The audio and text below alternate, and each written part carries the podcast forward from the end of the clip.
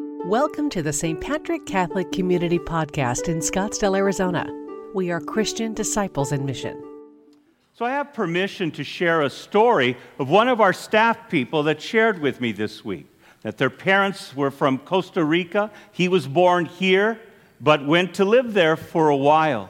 And he loved Costa Rica, loved the people and the, the whole environment there. But he says there's a big problem with homelessness and crime. And so when he was working there on his own, he would encounter the homeless and take them out for lunch, feed them. But he would sit with them and get to know them, know their story, who they were. And he did this for quite a while. Also, it's very dangerous in Costa Rica that people would not go out at night because most likely you would get robbed. And in fact, when he worked and he would come home, he would go to the bus stop which would drop him off one block away from his place. Now, he would have to take a cab to go the one block because that's how dangerous it was. So one night he thought, ah, I think I'm going to try it. I think I'll be okay. And so he walks, and all of a sudden, a number of people surround him with a gun back of him and wants everything from him. And the homeless people that were there recognize him shout at the robbers and go, Get away from him, get away, get away. He cares for us. He's a good one, leave him alone. And literally, he said, Those homeless people saved his life. Loving the lowly, loving the vulnerable and the hurting and the marginalized was something powerful. Loving one another and he received that love in a powerful way. In today's gospel, before Jesus goes to the Father, he tells all of us a powerful soundbite that all of you are familiar with Love one another as I have loved you. And people will know you're my followers if you have love for one another. Now, in our society, we are all familiar with sound bites. And so we can take that and say, yeah. And so I, think I love people. I don't hate anyone. I'm very nice to people that I go. I take care of the ones that I love and all. And so, you know, what's the big deal? Well, I think part of the struggle of Christian communities, especially in the church here, is that a lot of people are indifferent by walking away because, for many reasons, but I think one of the big ones is our failure to exhibit love for others. Talk to our young people why they're leaving. And many of them will tell you the exclusion, the hypocrisy, the lack of love, the lack of inclusion. And that's just the young people. So I don't know if it'll solve the problem, but definitely it will challenge us to know what does that mean. And so rather than just leaving this as a beautiful soundbite and then walking away and say, I love people, I'm pretty good, I want to walk with you the biblical parts of how we got here and how Jesus gives us that soundbite today of loving one another. What was the whole thing behind it? How did we arrive there? And how does it form us here today as Christians? The biblical foundation of love is this the demand of responsibility of relationships with others. That love demands that we are open to relationship with others and to be faithful to God in what we call a covenant, a fancy church word or fancy spiritual word that means an agreement, a relationship, a deep one that's different than any others. So we see in Genesis the creation story, and in it, everything has its right relationship with others. Humanity loves one another. Later on, God makes a covenant with humanity, with Israel.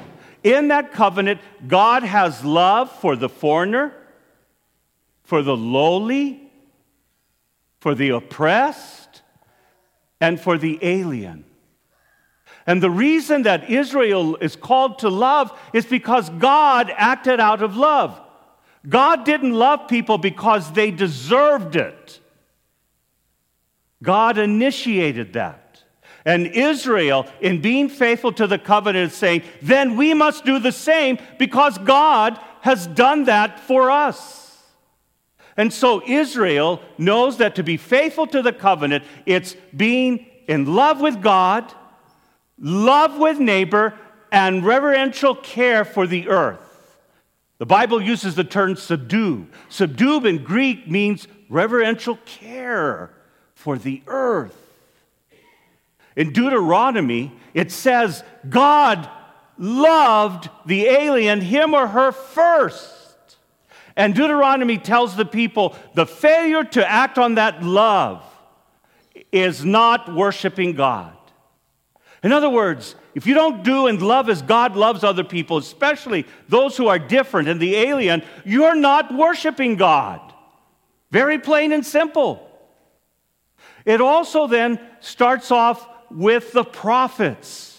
And the prophets say, We follow the law of God not just for the sake of law. In other words, it's the law, we got to do it, and, and just follow the law and everything's fine. The prophets go, No, no, no. Behind the law is the covenant. That's why the law is there. You just don't follow the rules and then get into heaven because you didn't break any rules. The prophets go, No, that's not it. And in fact, Micah and Hosea, two big prophets, Tell the people God doesn't want your sacrifices and all your rituals. He wants you to have steadfast love for others. Steadfast love. Steadfast means firm and unwavering. Wow. Then in the New Testament, Jesus takes on the prophet Isaiah's quote the Lord has sent me with a Spirit upon me to give good news to the poor. Again, the marginalized, the lonely, the forgotten, those who are, are not part of the mainstream. And so Christians are asked to model that. Again, not because people deserve our love. We've got to remember that, Christians. We don't love people because they've earned it or deserved it. Matthew 25, chapter 25, talks about the only time in New Testament what judgment day will be like. And it will be this. The question is not how many rosaries you said, how many masses you didn't miss, were you a Notre Dame football fan or whatever. It will be did you feed the hungry? Did you give to the thirsty? Did you clothe the naked? Did you visit the ill? Or in prison. That's, that's pretty much it. And that's central for the community. The community is asked to be faithful to the covenant. And Matthew 25 says, This is how God is, not because they deserve it, because it's the command that comes from God. In the Gospel of John, here's what he says to people If you are rich in worldly goods, but have no concern for your brother and sister, how can God abide in you? If you are rich in worldly goods but have no concern for your brother and sister in need, how can God abide in you? Where we struggle, my friends, is that we love people who've deserved it and earn it or within our orbit. And of course, we would love those people most often. Remember in the prodigal son, the son returns to the father, and not once does the son say, Oh man, I was a jerk, dad. I'm sorry, Dad. Oh, I was just a jerk. I, I should have known better. I'm sorry, and I'm going to cry, and, and I promise to do better. Nowhere does the son say that. He's not even sorry. But the father runs to him and loves him and is compassionate and merciful with him, not because he earned it or deserved it, because that's who God is. That's the foundation of today's gospel, my friends. Love one another. And yet, in my conversations with Christians, because I want to let you know I'm there with you too, that it's a struggle to love certain people. And I'm there with you. But whenever a Christian gathers together and gives me evidence and saying, we don't have to love these people, do you know that is such a falsehood? How can God abide in us when you and I determine who deserves that? That's why I'm just blown away. When the alien or foreigner comes here, and we all have these reasons why we can't help or shouldn't help or breaking the law. And you know what? We seem to justify ourselves in saying certain people just shouldn't be here. Certain people shouldn't come to communion because their lives aren't holy or in the right path. And all I can tell you this, my friends, and I include myself in this if there's any argument from my mouth or your mouth to say we don't have to love people, we are wrong. We are lost. And as John would say, God does not abide in us. This is a tough message today, my friends. It's not easy to love. Remember, love isn't about feelings or who's earned it or who deserves it. Love is wanting what is good for the other person. And so, people who are evil, people who do bad things, you know what I want out of them and how to love them? That they change. That's what I want for them, whether through prayer, through my modeling, through my action, through just a simply eating down with a homeless person and saying, What's your name? Who are you? Because that's when love can return and literally can save our lives and our souls.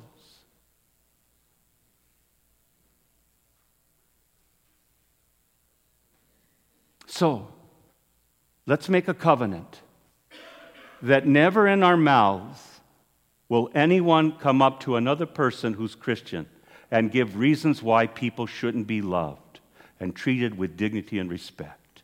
Can you do that? Because I've given you all the evidence of the Bible.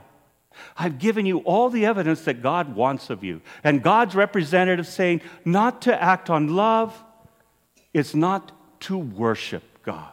And yet, you and I are constantly modeled by people who claim the name Christ Christian, and yet their behavior in their mouths and in their attitude is so unchristlike, so sinful, and for some, very evil.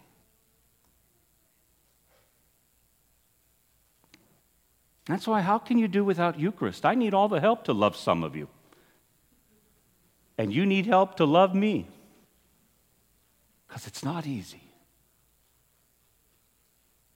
We do not love people because they deserve it or earn it. We love people because God has loved us first. And then we love one another. Thank you for listening to the St. Patrick Catholic Community Homily Podcast. We are Christian disciples in mission